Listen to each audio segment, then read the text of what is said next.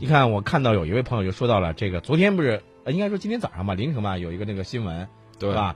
就是咱们的这个呃国际货币基金组织，对吧？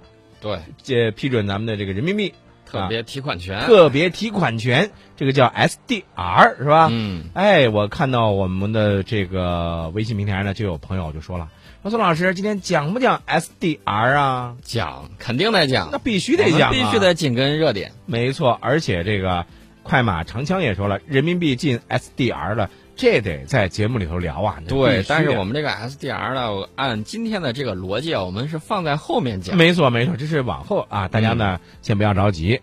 还有一位，我我最怕这种这个英文发音的这种这种名称 Just alone，你哎呀哎呀，这英语这英语说的，他说他说你们电台的具体名称是什么？呃，具体节目是啥时候，请告知。其实这位朋友，您可能是通过网络来收听的，对吧？嗯、我们是郑州新闻广播啊，我们的节目呢叫《听世界》，呃，两位主持人呢，一位是宋伟，一位是程英。我们的节目的播出时间呢是每天上午的十点十分到十一点。对，刚才呢，我看到快马长江这位朋友提了一个问题，他说。嗯呃，你说这个苍龙啊，水下速度不到八节，这个数字是怎么来的？嗯、他说他看资料上水下最大航速是二十节。嗯，我有一个前提，在他这个 AIP 开启的情况下，嗯，他只能保持这样的速度、嗯、啊，能到八节都算他水平高了。嗯，呃，其实呢，可能连着一半儿也就那么回事儿吧。嗯，然后还有一位朋友啊，他说你们的节目加广告了。好啊，这是个好事啊！这是君主君子如玉啊！他说了，很高兴你们的节目有广告了，这说明什么呢？说明听众多了啊，有影响力了。所以我就觉得，其实这个很多的时候啊，呃，大家还是很支持我们的，这也是我们的前进的一个动力啊。好，言归正传，回到我们的节目当中。呃，我记得在土耳其把俄罗斯的这个苏二四给击落之后啊，当时埃尔多安呢曾经。拍着胸脯说：“这个事儿我是绝对不会道歉的，对吧？这个事儿你是侵入到我的领空了，我绝对不会为这个事儿道歉。可是，可是又可是，昨天有个人道歉了，道歉了啊！哎呀，这事儿咋整呢？当时拍着胸脯啊，一推二五六跟我没关系，啊、我警告了你这个五分钟，然后呢，后来又说我警告了你十七秒，嗯，发了这个十次的警告。”您是说 rap 呢，还是说这个顺口溜呢？啊，所以你看，昨天我一看到那个新闻以后，当时我就有点，当时有点，脑子啊有点转不过来弯儿。嗯，你说你要是要么你就强硬到底呗，是吧？你就继续这个不道歉呗。现在看来不是，埃尔多安呢说，哎呀，这个事情呢表示遗憾啊，而且呢，这个俄土之间的这个关系呢是非常重要的。这大概的表示的意思就是这个意思啊。还有呢，就是说到了这个呃，希望能够在巴黎气候变化大会上呢，能够和普京总统呢能够有一个会晤。这个事情、而且呢多次说，哎呀，普大帝，咱俩通个电话呗，嗯、说说这事儿呗，嗯，看到底咋整啊？嗯，然后普大帝说不接电话，就是不接电话，嗯、打了两回，那普京都不搭理他。我们已经回顾过最近的这个土耳其闹的这个事儿、嗯、啊，我们也看到了最近几天这个俄罗斯的反应，而且呢，俄罗斯还说啊，这个我们把这个什么给炸了，对吧？嗯，把车队给炸了。土耳其第一个跳出来说，你炸的是我人道主义救援物资的车队。嗯，俄罗斯说，那你那不是在叙利亚境内吗？嗯。他不是给这个恐怖分子去送东西了吗？对呀、啊，你我还没说呢，你为啥第一个跳出来告诉大家说那是人道主义救援物资？莫非是此地无银三百两？嗯，隔壁王二，你为什么跑出来？欲盖弥彰是吧？嗯、啊，哎，其实这件事情就是咱们说这个土耳其把这个俄罗斯的飞机给击落啊，这个事情明显是有计划的，因为我们看到这个通过俄罗斯国防部二十八号公布的事件的这个时间轴图。可以看出来，这个苏二十四啊，它是在返航途中被击落的。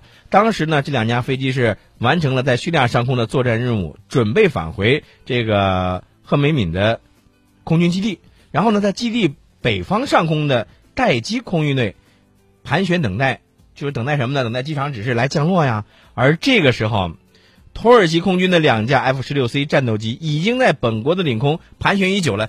你你觉不觉得这就像两只？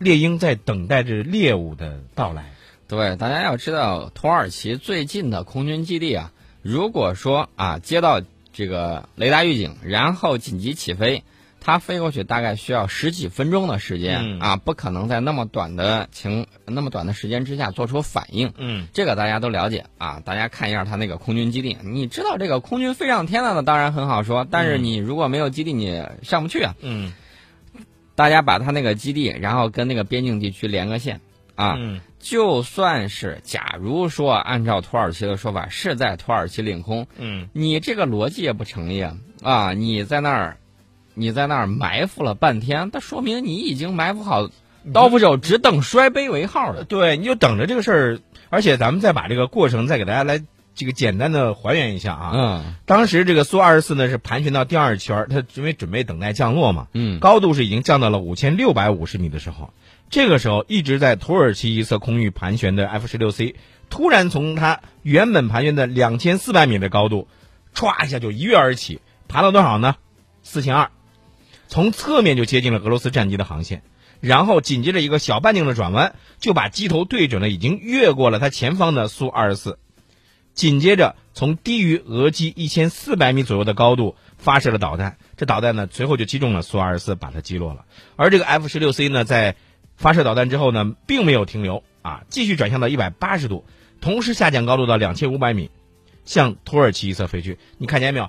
整个这个行行动应该说是一气呵成啊。嗯，对，其实呢，大家知道这个土耳其依仗的是谁？北约，对呀北约里头老大呢，不用说了，是美国啊。这个美国呢，这两天有一个态度，哎，周六的时候说了，说你这个给你写封信啊，好好看。嗯这个信上是这么说的：嗯游戏规则变了，够了，现在必须封锁边境。嗯这是对国际社会的威胁，嗯都是来自叙利亚，并通过了土耳其领土。呃，这个是《华尔街时报》嗯说，说是奥巴马政府的一个高级官员嗯在美国政府发给土耳其的信里头是这样说的。这个信呢，呃，不一定是这个美国政府发出这个信件的原原话，嗯但是已经毫无疑问，这个美国政府对土耳其施加了巨大的压力。嗯破其就范，不然的话，你想想，啊，前两天还拍着胸脯信誓旦旦的说，我我很正当，对你越过我领空了，最后又现在就变成，普拉蒂，咱俩打个电话呗，就变成这个样子了，多次要求认怂了呗。啊你！你有你刚开始你早知如此，你何必当初呢？大家要知道，如果时间倒退几十年的时候，冷战时期的美苏可没有这样好说话的时候。那个时候啊，这个代理人战争打的是如火如荼，嗯而且我给大家说，土耳其其实依仗什么呢？刚才我们已经说了，依仗的是北约，但是呢，他发现这美国事到临头就把队友给卖了。其实呢，土耳其忘了，在二零零八年的时候啊，这个阴见不远，在下之商啊，嗯美国当时怂恿谁？格鲁吉亚，结果是如何呢？格鲁吉亚被这个普京的俄式老拳胖揍了一顿、嗯啊！就在奥运会那天。嗯，哎，其实你发现没有，这次的这个土耳其的这次行动，按理说这个北约应该是大举增强在土耳其的驻军，对吧？但是没想到土耳其可能刚开始觉得，哎，我这件事打了俄罗斯之后，呃，接下来这个北约会往这儿增加驻军来保护我，是吧？但事情没有往这个方向发展，没有朝他预期的方向发展，反而是提前已经撤走了这个土耳其境内原本部署的爱国者导弹。那么这样子，其实一下子就等于是卖队友了，就避免哎，你可别把我给拉下水啊，是吧？美国的一项特点就是发财我来，背黑锅你去。嗯，对。所以，而且在这种情况下，我们都知道恐怖分子是全人类的敌人。那么这年头，那你想，如果要是说这个美国他好意思说啊，这个你的恐怖分子就是我的自由战士，你这样的逻辑他好意思张出口吗？呃，这个大家已经看到了，俄罗斯这一次的这个嘴仗啊，打的是非常的厉害，而且今日俄罗斯他搞这个东西搞得很有意思。我昨天在看的一个微信公众号，这个克罗廖夫啊，他在写一篇文章的时候，我就觉得很有意思，就讲说这个土耳其的这个军队实力到底如何。虽然在北约能排到第三，但是呢，但是呢，这个。土耳其军队的这个战斗力啊，嗯还是很很有意思的。怎么个有意思法呢？我给大家讲一讲啊，这个当年跟志愿军交战就不用说了、嗯啊，经常饮恨而归啊，嗯被打残了。这都不说了，咱就说说这个这个土耳其啊，土耳其大家这都知道。先说他在北约里头，在北约里头呢，他跟谁最不对付吧？希腊，他跟希腊最不对付。对希腊看见他说：“哈哈，我看见你就想掐你。”土耳其说：“你说的太对了，虽然我们共同对付苏联，当年啊要共同对付苏联，但是我看见希腊，我也是横眉冷对，嗯，动不动两国就想掐起来，互相指责说，呃，你的这个飞机越境了，我想揍你啊，经常是这个样子。美国最头疼的是什么呢？就怕在没有打苏联之前，土耳其跟希腊就先火并，嗯最头疼这个事儿。土耳其空军战士那是很辉煌的，大家看到了没有？刚才咱们说到了这个土耳其啊偷袭，嗯偷袭了一个战斗轰炸机，胜之不武啊。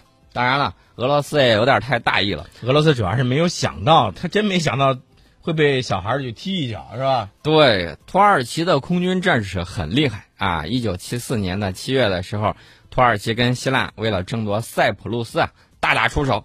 这个土耳其空军，哎，这个在七月初的时候，突然就发现，在塞浦路斯海外有一支希腊的驱逐舰队，二话不说，抄家伙干他，然后把这个几艘这个驱逐舰呢，全部给啊重创了。嗯。沉了一艘啊，这个沉的一艘叫科卡德菲号驱逐舰，然后又重创了埃达德菲号，还有这个呃菲夫奇恰克马克元帅号驱逐舰啊，总共造成了二百三十二名海军士兵死亡。